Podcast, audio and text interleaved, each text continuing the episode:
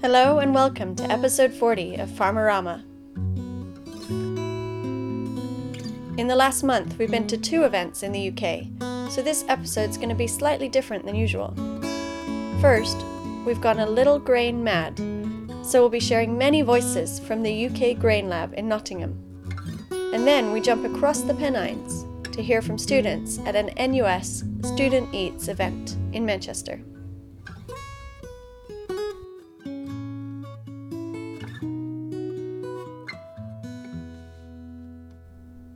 Earlier this month, Abby went to Small Food Bakery, where the seeds of a grain revolution were being sown.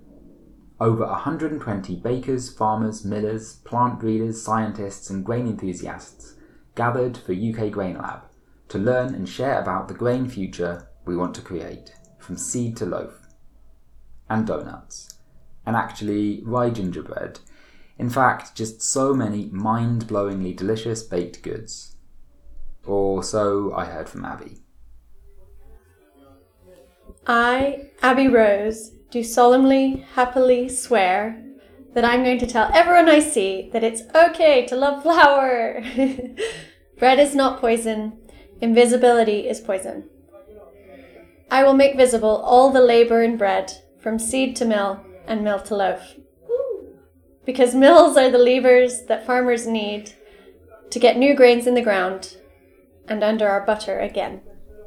The Grain Pledge was established in 2016 by Amy Halloran, author of The Bread Basket and advocate of regional grain production in the US. Everyone at Grain Lab was invited to take part in the Grain Pledge to recognise that we are all part of this grain system and we must act together. There's lots of videos of others doing this on the UK Grain Lab Instagram. Check it out. Kimberley Bell, owner and baker at Small Food Bakery, has been on a grain journey in recent years. It all started when Hodmedod's dropped off a taster of a special flour. It was made from a population of modern wheats called the Wakelyns population, also known as YQ, that was bred by scientist Martin Wolfe. The beauty of a population is that it's the opposite of a monoculture, in that it's genetically diverse and therefore adapts to local environments and changing climates, whilst building soil health. Basically, a population is very resilient and ensures that farmers get a crop every year. This is an incredibly innovative project, attracting attention from around the world. Martin and the team even had to get special permission from the EU to sell these seeds, as seeds that change year on year are actually illegal to sell in the EU. That's a whole other story. Here's John Reed, who runs Redbeard Bakery in Melbourne in Australia.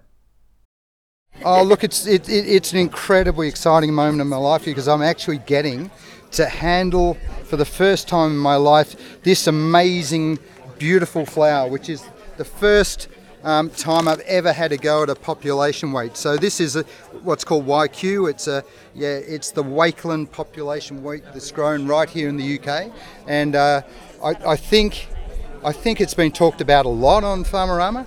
Um, it's it's a it's bloody. It, it is the future of farming because it is uh, it, what we need if we're going to survive climate change and global warming. Is we need adaptive crops that actually are not monocultures and not uh, specific variety driven, but actually population driven. Because that that's the only way we will actually get to the point of. Uh, yeah, of having because uh, diversity gives us adaptability from so from season to season, year to year, we get you know this ability to to change. The population dynamics will change, and that'll that'll help the farmer because you'll always be able to harvest something. You won't have that bad year where you get nothing. You always get something, but it will change, and we as bakers have got to get used to the idea of change, you know, and, and actually adapting ourselves. The answers are all there. A big part of the Grain Lab was the baking workshops. Using these more diverse flours needs lots of experimentation, and so bakers were keen to share tips and tricks. Kim has started investigating other forms of grain that allow more diversity and lower input systems, which led her to heritage grains. John Letts is one of the key pioneers of heritage grains in the UK. He and a few others have been sending off for grains from seed banks around the world and planting these very old varieties for years. Building up seeds to a point where they're now being grown commercially. I think there's a bit, a lot of debate in our community about the right way to move forward in terms of should we be looking for old varieties? Um, are the old varieties even old varieties if we've taken five grams of seed from a gene bank and grown them up? Um, if Martin's population has been originally bred from modern wheat, does it really have genetic diversity? And there's all this debate going on in our community, and I think the one thing we all agree on is that genetic diversity is good. So that's the sort of starting point. So it was kind of obvious to us that as a bakery, if we were going to use the YQ, we also should use John's heritage population. And we've become kind of obsessed with combining the two. And I'll talk a little bit about ways in which we do that. But um, this is the flour. We've got piles of it all over the place. So I'm just going to pass it around and encourage you to taste it. Um, it's quite interesting. Um, so, could you pass me that jar of wheat that's on the window? we keep this in the window, which John gave me, uh, which is from one of his fields. Not quite everything that's in the population, but it's an example of diversity, and we show this to our customers when we're talking about this product because you can you can literally see some of the history of wheat. Sorry, in this. But yeah, if you want to pass this around and have a look, it's just so beautiful. Every single one is different, and yeah, when I just when I saw kind of what I see as our little pet project, the YQ, growing together with John's um, kind of heritage stuff, which shows you like einkorn to emmer, right through to spelt, to all of the uh, diversity that he's ended up with by growing them together. It was kind of like I don't know. It was just the most beautiful thing I've ever seen in terms of like a, a crop. I think. Uh, so here we are. We're like back to the bakery. How are we going to use it? And I think brioche is a really good starting point for using alternative flours. I think it's a brilliant showcase. Something with fat and it carries flavour. So if you have um, if you have something with butter in it, you can actually pull out the flavour of the flour quite well. I think the flour tastes very cakey, um, and that's one of the things I like about it, and I think also makes uh, fabulous donuts. I'm going to hand um, hand knead this because it's one of the things the differences between the roller milled flour and the heritage flour is that you need to be quite a lot more gentle with it and the next stage for this is going to go into a bulk while we go and have dinner and then I'll pop back tonight and bung it in the fridge. In the morning at 8am I'm going to be shaking them if anyone wants to come help. Come and help uh, over coffee. And we'll hopefully, if everything works, fry them up tomorrow afternoon for a kind of farewell donut party. And then you get to taste them. So. It was clear at the gathering that we need to build food networks, not food chains. We need farmers, millers, bakers, breeders, all talking to each other, just like Kim has done with Martin Wolfe, John Letts, Mark Lee at Green Acres Farm, and other farmers she works with. Another brilliant example of this is E5 Bakehouse in London, who are great supporters of the show. Here is Oscar Harding, farmer at Duchess Farms, and Ben MacKinnon, owner and baker at E5 Bakehouse, to tell us about how a conventional farm ended up working with an organic bakery on a joint learning journey. It's a arable farm, conventional farm in the most part, but over the last three years, been moving towards doing heritage crops with zero input, and that journey has sort of led to, to the start of a bit of a regenerative farming program. And That's kind of where I'm at today. It started really from achieving really good yields uh, one year 2013 14 year about that sort of time but a few years ago really good yields and the farm didn't make much money at all. I mean it had a bit to do with the price the commodity price being low but it also had a lot to do with the input costs and writing a you know essentially a huge check um, that the, the, farm had to has to write. I had to write every year for fertilizer and, and uh, various sprays. I mean, the sprayer would be out a lot, you know, herbicides, pesticides, fungicides, and then the fert, fert spreader's out a lot. So that's a bit of a vicious cycle. You feed the weeds with the fert, you know, and so that kind of led to thinking well more about profit per acre as opposed to tons per acre. Culturally, amongst arable farmers, it's all about how many tons per acre you get, and everyone wants to show off about that, and and no one talks about profit per acre. And and, and in, in other in in Germany, I think they're quite good at talking about profit per acre as opposed to tons per acre. So that kind of got me thinking a bit more about that. And once you start thinking about profit per acre, and realise that achieving massive yields, it doesn't necessarily equate to that. Then you have to sort of rethink how you do that. And so that's how I ended up finding out a bit about heritage wheat, but, but also we, we press cold press rapeseed oil. Done that since 2012 13 and um, that sort of showcased adding value to acres. So you know you can have a, a ton of seed or a ton of, an acre and you get maybe a ton ton and a half of rapeseed off of your acre and sell it on a commodity market for 300 350 quid. Or you know do something to it bottle it sell it and that acre effectively becomes sort of hundreds of thousands so so that I suppose made me rethink and look at the acreage differently um, and then and then in how to farm without input. You can't do that with modern dwarf wheat varieties. So heritage wheats kind of came up, you know, sort of poking around on YouTube and stuff. And so I met Ben, and and then I was like, well, look, I want to farm this way and grow these kind of crops. Would you buy them if I did it? And he was like, yeah. So the next thing, a ton of seed that he had arranged turned up at the farm, and I planted it, and that was it. And then he committed to buying whatever I produced. Uh, really, in a kind of, it was chilled, no contracts or anything like that. It was just a gentleman's agreement type thing, and so it was a really nice way to get into it. And so that was yeah three years ago, and and the deal's still the same. I grow these heritage crops, a handful of different varieties now. And E5 will, I'll say roughly we're planting this amount of acres, so roughly I'm probably going to have this many tons, and they plan their year of baking and recipes accordingly. So it's like really super flexible and, and suits me really well. And the because of no input cost, just a bit of tractor time planting and harvesting, which in the scheme of farm costs is uh, they're the small ones. So, yeah, the profit per acre comes up, and it, it's sort of a model that looks like it can it, it works. So, so we, we sort of are trying to do more and more. I've realised it more just as of yesterday and today being being here. But there's Guy Mark who spoke yesterday in one of the in the, group discussions, and he was saying he considers himself a food producer over a farmer, and that that was quite interesting. And I, I hadn't really thought about that to be honest. But no, it, it feels really good because um, really the connection with Ben, you know, with the oil, we you know we farm it, add value to it by making it into oil, then we you know distribute it, and so you have that connection. And so we know loads and loads of chefs now to do with oil, and so we go to the restaurants and they they go, oh, have a look at this, we've made an ice cream or something, you know. And so that side of it's really fun, and to be able to do that you know, again with wheat, go to E5 and I was there a couple of weeks ago and they were sort of showcasing some of the varieties. So they had grown, they had done loaves that are just purely Oland or purely Lisbon, and to sort of see those and everyone's standing around going, "Oh wow!" and you know, with far uh, far more knowledgeable people than me and far more developed palates and things, but just hearing everyone sort of really saying all this great stuff about it, and you think, "Oh, cool!" Like, well, everyone's into it, so let's keep doing it. So yeah, it does feel good, and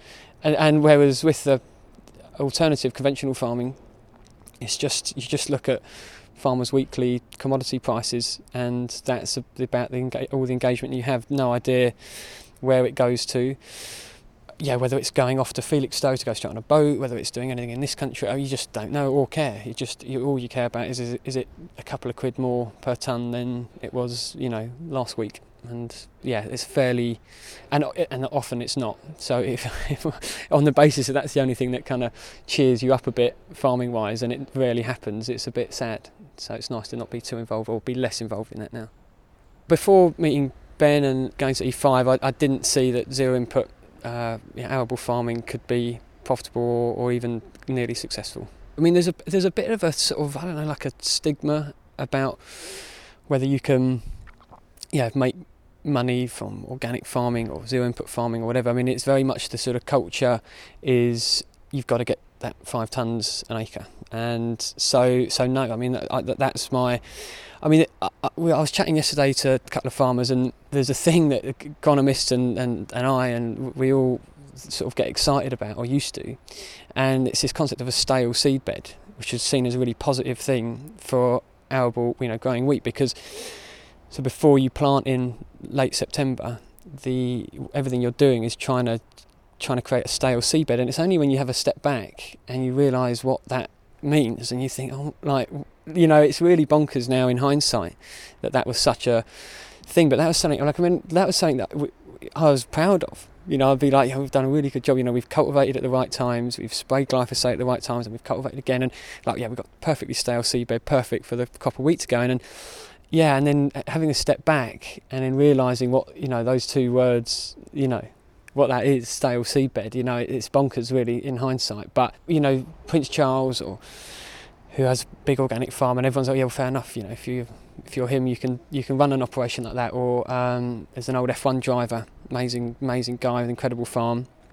Yeah, sure. If you've got millions and millions of quid, then you can do it. I mean, there's that saying, some sort of saying, if you want to make a small fortune from farming, you need to start with a big one. You know, and, and so that culture is very much part of you know modern arable production. So no, I didn't see that that was achievable at all until I met Ben. I'm Ben, and I'm the owner, and I'm a baker and a miller and a farmer at E5 Bakehouse. What we did is uh, we looked at how much that farmer would normally get per acre from his land, the farmer being Oscar of Duchess Farm. And uh, we said, well, look, you know, I mean, he was he was very happy to get you know the, the same or a little bit more than he would have got you know from his the, the conventional wheat he was growing. So he would have you know been planting on his uh, conventional farm um, a feed wheat, let's say, and, and, and getting about four tons per acre. Um, so, so with this zero input system that we asked him to, to do with, with no sort of uh, fertilizer, chemical fertilizer or, or, herbicides, fungicides, so on, you know, he, he obviously cut his costs a lot but the yield was a lot lower. But we, that, that was fine for us, and he, he gets a little bit more than he would have got conventionally. And, and at the moment, we're all quite happy with the situation. Artisan bakers have been uh, inspired by the likes of the new wave of American artisan bakers, so who work with really high protein uh, flours with a lot of gluten in. We're kind of having to you know learn by ourselves now, which is obviously really fortunate. So kind of understand more about how doughs with more sort of gliadin and, and sort of different proteins behave and how we as bakers need to handle those doughs to get good results. And that's, you know, one of the things that draws a lot of us to baking is the sort of the challenge of, of actually, you know, working with these arguably like weaker flours, although they actually have usually higher protein, the old varieties like up to 16% quite commonly than the, the modern uh, types. So our sort of thing, when we first got it, it was quite difficult. So we blended it over the past few years. We've been blending it with stronger modern wheats, but we've just, you know, really turned a corner with that and a, and a understanding now how to work with them on their own, which means we can draw out a lot more. I mean, they're, they're abound with flavour, um, really nice sort of aroma, very herby and sort of buttery flavours, and delicious texture. You know, they work really well, and it's just we're stoked to be buying grains from a farm, you know, 20 miles down the road from us in you know East London. That's really fun, but there's also other grains out there and other farmers, and it's really pleasing to get to know them and, and be able to sort of expand our network. Um, we're having a go farming as well. As, as bakers, once we begin to feel empowered and, and have the opportunity to work with farmers, we feel, and our customers feel like, yeah, we are in the part of a food system and we are actually, you know, the change that we want to see. So it's really exciting. I think diversity is a word that comes to mind. There's just been so much homogenization of varieties and methods of farming. You know, we know that the soil isn't kind of rich and full of humus and mycorrhiza. We know that that's probably where we need to be going with sort of much lower input farming.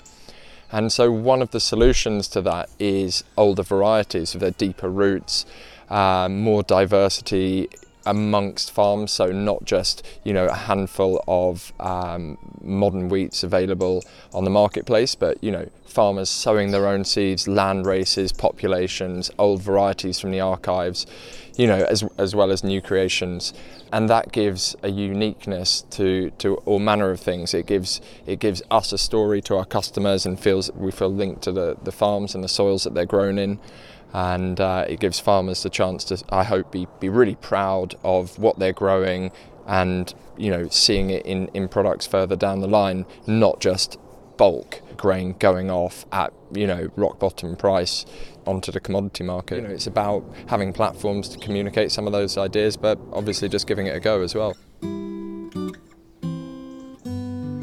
On the Saturday night, we all feasted together on an array of baked goods and delicious produce brought by the many farmers in attendance. We were also serenaded by Nathan Mann of Dead Rat Orchestra. Well, part of the kind of promise uh, ish that I made was I would try and write something in response.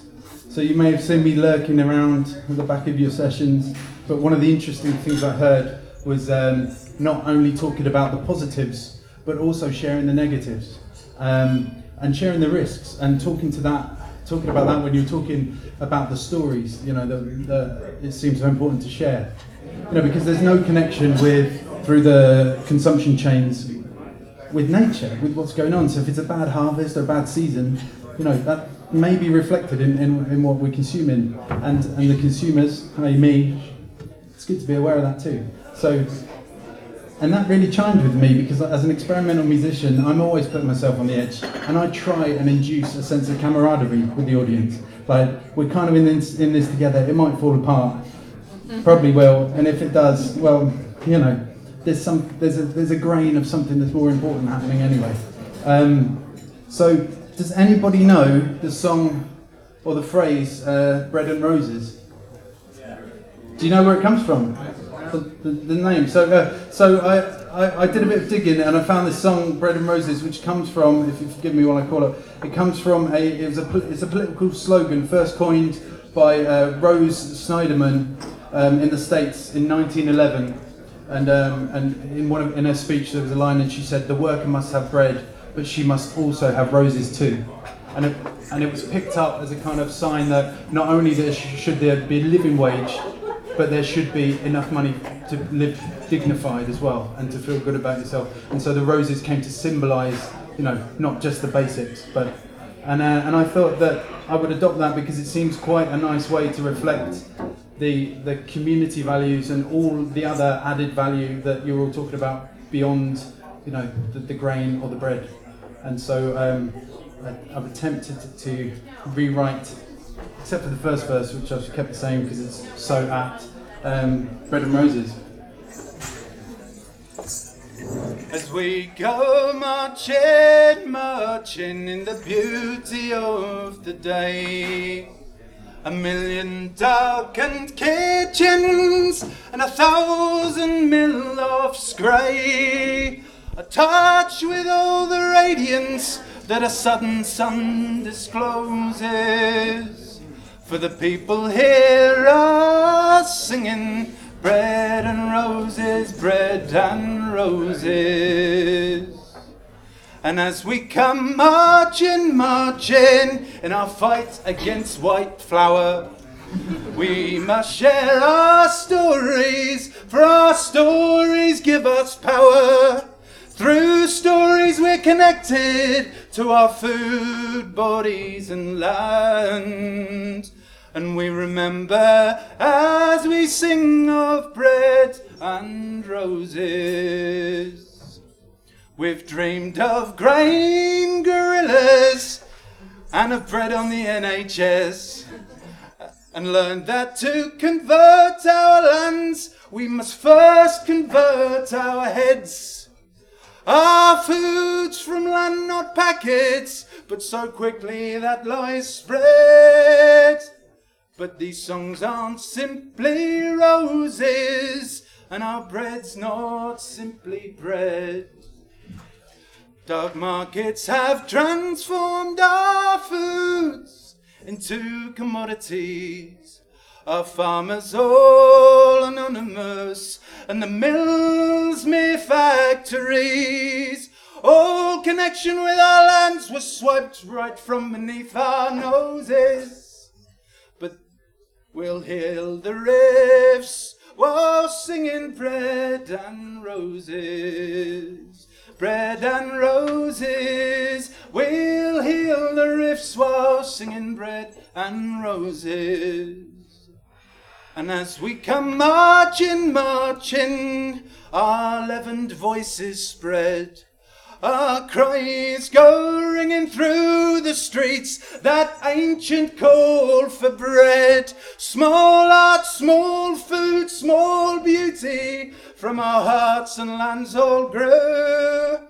And yes, it's bread we fight for, but we fight for roses too. And as we come marching, marching, and we battle for our grain. And we join in with the struggle, and together we shall win. We've pledged to be ambassadors and to rebuild our closeness. Hearts starve as well as bodies, so give us bread and give us roses.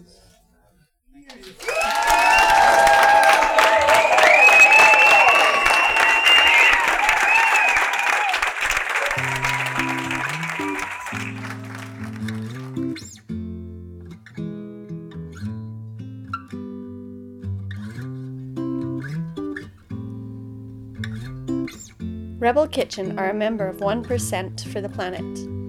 This means they donate 1% of their sales, not just profits, to partners contributing to the planet. It's through this commitment they're helping to support us to continue to share knowledge in the farming community and spread the word to many more farmers and growers.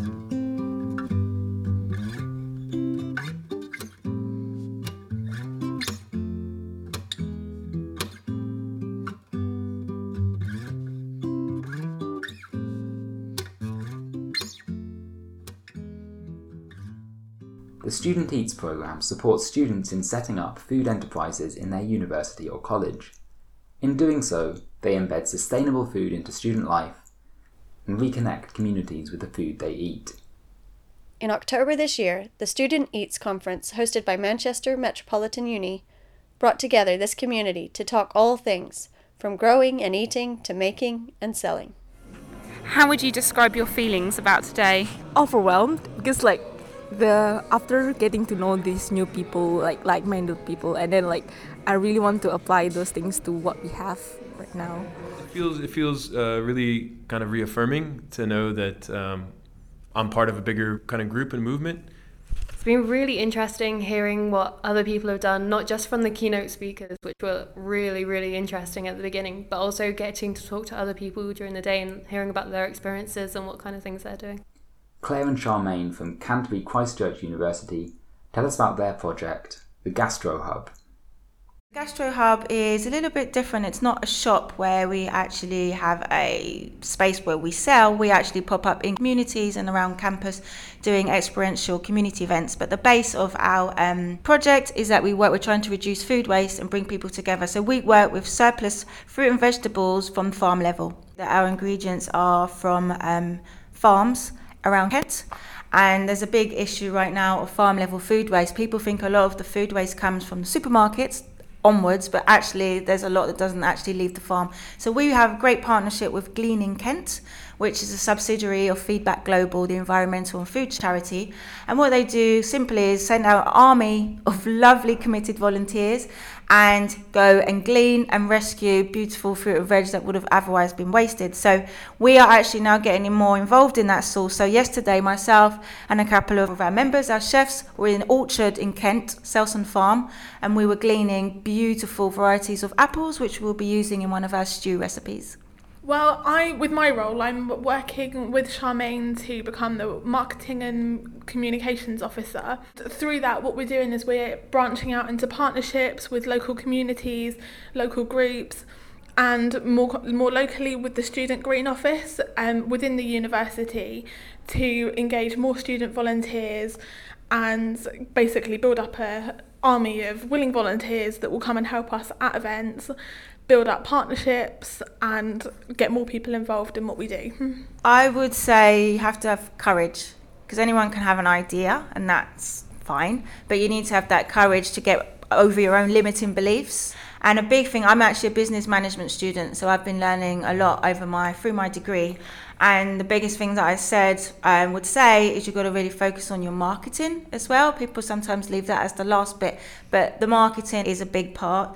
Um, and also planning. I'm not always the best. I do loads of things at once, but I've really learned through this enterprise that planning is so important. So be courageous, but also keep your head on and, and make sure you've planned well and accordingly, and don't be um, afraid to think far in the vision and run the movie, as one of my lecturers would tell me. Believe in what you're doing, believe in the brand that you're getting across, And if you do that, anything is possible. What I've really learned and what I'd encourage people to do is don't just make it just about the food, make it about people as well, about bringing people together and, and make the whole event experiential, especially if you pay as you feel. I found that people sometimes feel like they're not paying me enough because they had all these other stuff with bells going on around the soup or the stew. So I would just say, really think outside the box in what you're doing. Don't just always make it about the food. How can you bring people together? How can you develop community? Share what you do, um, because even if you think that you're just going up by little steps, then if whatever you do, share it and get the message out there because every little helps. It's a real pleasure to hear from students involved in the food system, whether that is growing on campus or supplying food from local farms.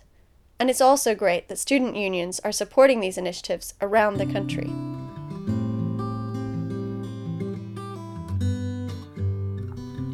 This month's show was made by me, I'm Jo Barratt, with Abby Rose and Katie Revell. We had help with editing from Louis Hudson. Community support is handled by Annie Landless, Eliza Jenkins, and Olivia Oldham, and our theme music is by Owen Barrett. Thanks to Odette Wills, Agnes Kroll, and the Student Eats team at the National Union of Students for getting in touch and picking up the mic and reporting on the event for us. If you have a project or a story to share, please let us know. We're here to help you make that story heard all over the world. Toodaloo!